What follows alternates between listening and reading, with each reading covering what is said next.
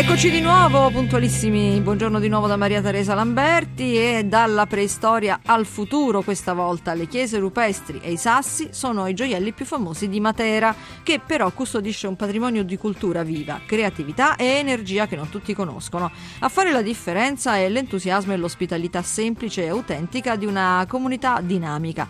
In questo periodo proprio eh, il centro storico, luogo che sarebbe poi entrato di diritto nell'immaginario collettivo europeo e internazionale, viene nuovamente nuovamente celebrato grazie alla mostra che rende omaggio ai 50 anni del Vangelo secondo Matteo girato da Pierpaolo Pasolini proprio a Matera. Con Daniele Morgiara siamo tornati fra quei silenzi e quelle visioni, cercando però anche di cogliere l'anima nuova di una città laboratorio. Come fare un viaggio alle origini della storia dell'uomo in un paesaggio culturale che un po' come una macchina del tempo ci proietti tra architetture primordiali e i silenzi della natura? La risposta di Giovanni Ricciardi, guida turistica, è molto semplice. Bisogna raggiungere il parco della Murgia Materana, c'è la possibilità di visitare numerosi siti archeologici, a cominciare dalla Grotta dei Pistrelli, che è una cavità carsica naturale che ha restituito reperti dal Paleolitico fino al Medioevo, perché pensate, nell'Alto Medioevo, nella stessa caverna, c'era persino il culto dell'Arcangelo Michele, uno dei santuari longobardi più antichi dell'intero comprensore rupestre, proprio alle porte della città, perché si trova a 2-3 km chilometri dai sassi di Matera, sempre sul fianco destro della Gravina. Interessante la visita di un villaggio trincerato di età neolitica, sono villaggi che hanno anche 10.000 anni, attorno ai sassi ce ne sono 16. I sassi di Matera sono l'epicentro della civiltà e della cultura rupestre, che appunto a partire dalla preistoria si è sviluppata lungo la direttrice ionica della via più antica, che andava da Roma al porto di Brindisi. Matera deve la sua celebrità ai sassi, ma il suo centro storico, elegante e a misura d'uomo, regala sorprese inaspettate, come a Piazza Vittorio Veneto. Eh, non si può non scendere negli ambienti ipogei della piazza per visitare le grotte che sono sotto la piazza, che sono tra le più antiche del territorio, e visitare soprattutto il Palombaro per avere una visione d'insieme di quello che è stato il sistema di raccolta e approvvigionamento idrico per una realtà rupestre come Matera c'è una strada che la gente comune chiama la Via dei Musei. In piazza Pascoli, via Ridola, ci sono due importanti musei. Il Museo Archeologico Nazionale Domenico Ridola, fondato nel 1872, può mostrare reperti dal Politico fino al Medioevo che provengono tutti dallo stesso territorio, forse è l'unica in Europa. Ci sono le famose ceramiche neolitiche dello stile di Serra d'Alto, famosi crateri a mascheroni del IV secolo a.C. L'altro importante museo è appunto il Palazzo Lanfranchi, raccoglie sia numerose opere d'arte sacra medievali, sono statue lignee in pietra policromi, in cartapesta, dipinti dai manieristi della regione Basilicata. Poi c'è la quadreria del Rico, forse la più estesa collezione del Seicento napoletano con oltre 300 opere. Poi ci sono le opere di Carlo Levi. Palazzo Lanfranchi ospita esposizioni temporanee di grande pregio come quella curata da Marta Ragozzino, soprintendente per i beni storici, artistici ed etnoantropologici della Basilicata. In questi giorni c'è una mostra dedicata interamente a Pierpaolo Pasolini che 50 anni fa a Matera girò il famoso film Vangelo secondo Matteo utilizzando proprio tutti i cittadini di Matera. Filmati, documenti, immagini ripercorrono la vita del grande intellettuale e regista e il suo rapporto con la città dei Sassi. Il sindaco Salvatore Adduce immagina per Matera, capitale della cultura europea per il 2019, una nuova dimensione sociale e urbana. Non turisti a gogo, ma visitatori, abitanti, temporanei, cioè persone che anche per due giorni, un fine settimana, devono sentirsi parte di questa bellissima esperienza, potersi rispecchiare in questa capitale. Satellites gone up to the skies. Things like that drive me out of my mind. I watched it for a little while. I like to watch things on TV. Satellite of love. Satellite of love. Satellite of love. Satellite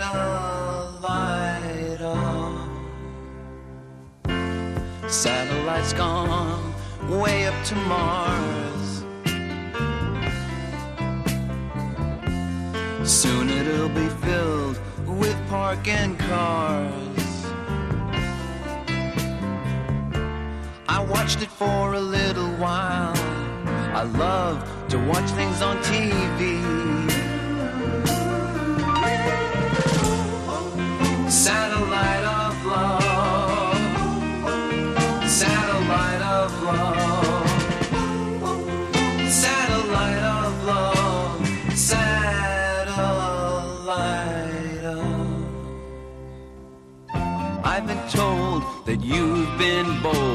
With Harry, Mark, and John.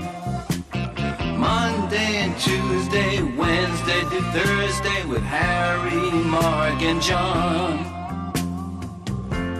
Satellites gone up to the skies. Things like that drive me out of my mind. I watched it for a. I love to watch things on TV.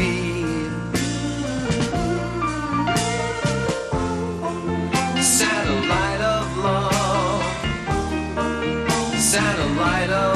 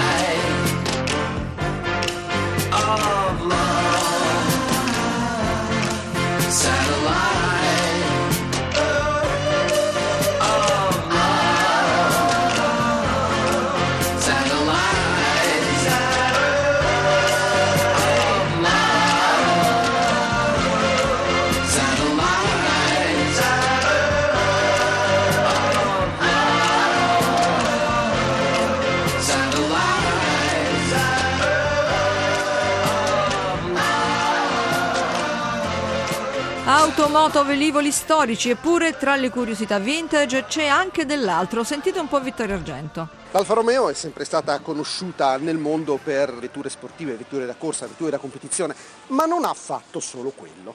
Per un periodo della propria vita ha prodotto anche eh, mezzi commerciali, camion veri e propri e anche dei furgoni. Uno di questi furgoni si chiamava Romeo. E qui nella collezione di Corrado Lopresto c'è un Romeo diesel, mezzo commerciale assolutamente razionale nelle dimensioni, nelle forme, quelli moderni della stessa classe sono più o meno uguali perché tanto quella è eh, la forma necessaria per poter essere usati come veicoli commerciali. La andiamo a provare. Frizione, si attende che le candelette siano calde e adesso vediamo se va in moto. Va in moto, ce l'abbiamo fatta. Diciamo che non è un mostro di velocità, ma d'altra parte un bicilindrico diesel come questo non ha necessità di essere un motore di alte prestazioni, ma deve essere un motore affidabile che consumi poco, che sia elastico e che consenta di usare questo mezzo come un mezzo commerciale, quale è. Qual è la cosa che colpisce di più? A parte il posto di guida con il volante ver- praticamente verticale, quello che colpisce di più è che è un motore che una volta che hai lasciato la frizione sembra che non ci sia nient'altro da fare perché è estremamente elastico, la macchina gira quasi su se stessa nel momento in cui si debba fare una manovra.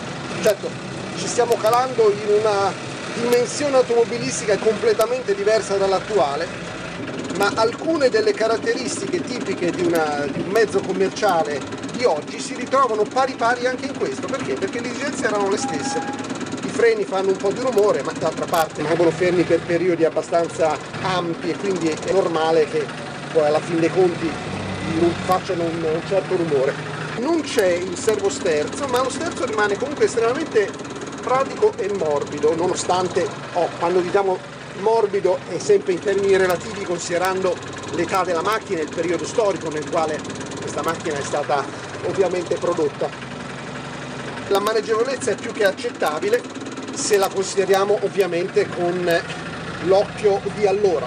Diventa difficile poter considerare accettabile questi standard oggi, ma dobbiamo ricordarci che questa è, è un mezzo di 60 anni fa e 60 anni fa era diverso il modo di intendere le auto, di intendere il comfort, erano forse anche diverse le braccia. Comunque, anche qui un'ottima occasione per conoscere un mezzo che è stato importante nel- nello sviluppo e nella ripresa commerciale del nostro paese.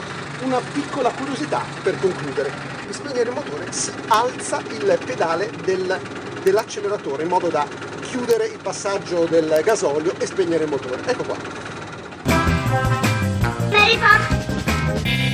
Sono i pionieri di una nuova era. Mobili, creativi, ma soprattutto liberi. Non a caso si chiamano nomadi digitali, quelli che la rete non li imbriglia, anzi, eh, grazie a internet infatti possono lavorare ovunque, in un bar o a casa, nell'emisfero nord o a sud del globo, sdraiati su spiagge bianchissime o al duecentesimo piano di un grattacielo. Il mondo è il loro ufficio e questo perché hanno capito che il vero lusso non è avere tanto denaro, ma tanto tempo da spendere. Ce ne parla Valeria Donofrio.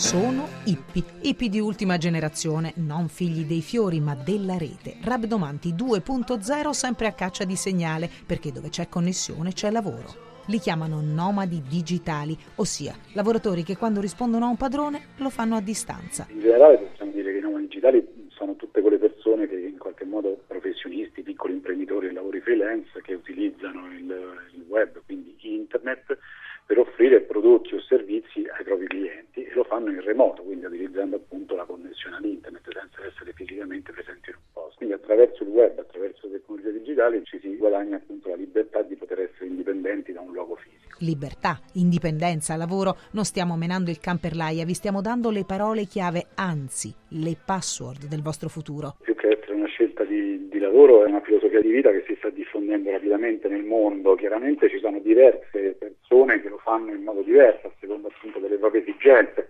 C'è quello che decide di farlo eh, girando per il mondo con uno zaino sulle spalle, piuttosto che quello che decide di spostarsi con la famiglia e di stare per un periodo di tempo più o meno lungo, senza porsi un limite in un paese finché almeno le condizioni di vita lo soddisfano. Non c'è tempo da perdere, fate ruotare il mappamondo. Dov'è che volete portare il vostro lavoro? In California, Mosca o preferite che so l'Oriente? Si può, si può, perché Alberto Mattei ci svela il globo è attrezzato per accogliervi tutti. Si stanno diffondendo sempre di più nel mondo questi spazi diciamo, che vengono chiamati di co-working, ovvero che sono degli spazi dove è possibile andare a lavorare in qualche modo affittare una scrivania, tra virgolette, per il tempo necessario che ci serve per svolgere il nostro lavoro.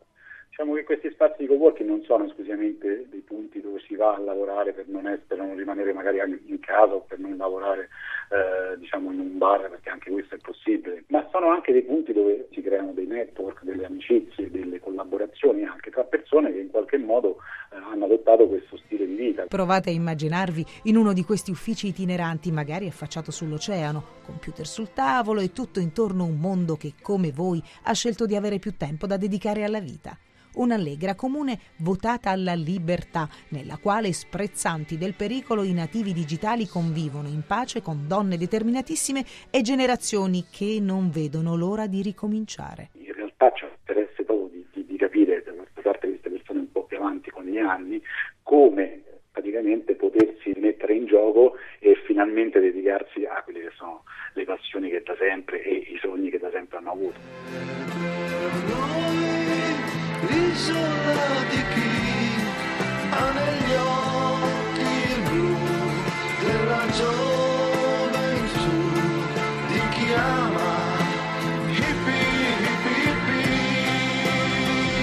E siamo ormai arrivati alla fine del nostro appuntamento, è il momento di dare la linea al giornale radio, ricordarvi di scriverci al nostro indirizzo meripop tutto attaccato chiocciolarai.it, aspettiamo le vostre lettere, i vostri commenti, le vostre segnalazioni, poi twittate chiocciola radio 1 rai oppure chiocciola mt underscore lamberti. Se avete voglia di riascoltare questa o altre puntate ricordate il nostro sito meripop.rai.it e così potete anche scaricare i podcast.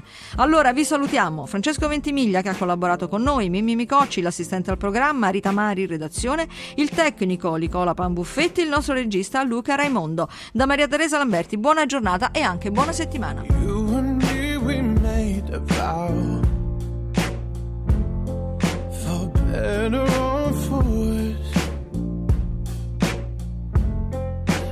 Can't believe you let me down, but the proof's in the way it hurts.